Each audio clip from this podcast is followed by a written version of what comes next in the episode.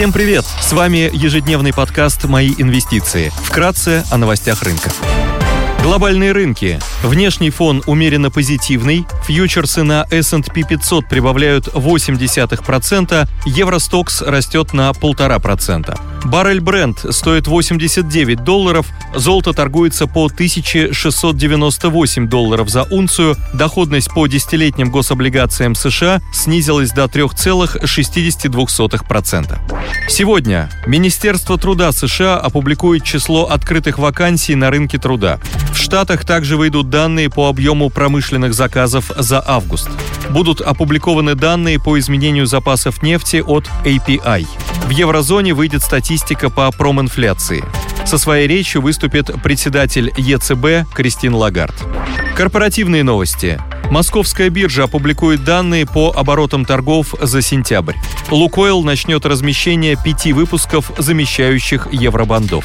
Идея дня. На рынке облигаций положительно смотрим на МТС выпуск 12 с купоном 6,85% и погашением в 2023 году.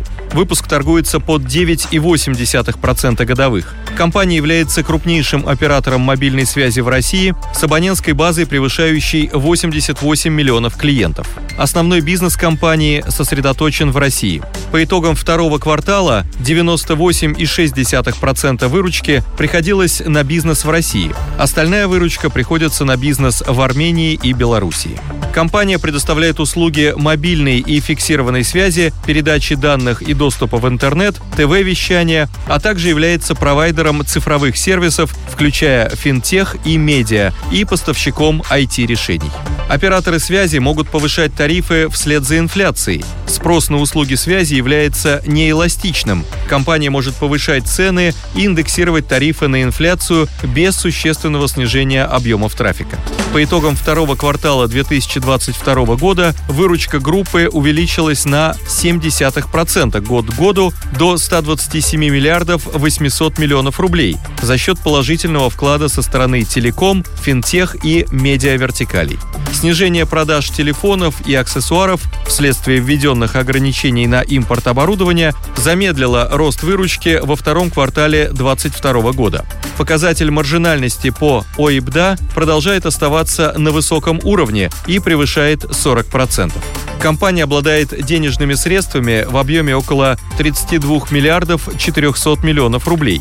Наконец второго квартала 2022 года чистый долг группы МТС составил 419 миллиардов рублей. Весь долг номинирован в рублях. Средневзвешенная процентная ставка по чистому долгу МТС была на уровне 7,6%, а график погашения долга находится на комфортном для компании уровне. Операционный поток вместе с денежными средствами достаточен для покрытия процентных расходов, предстоящих погашений, а также значительного размера капитальных затрат. Соотношение чистого долга к ОИБДА группы за последние 12 месяцев составило 1,9х.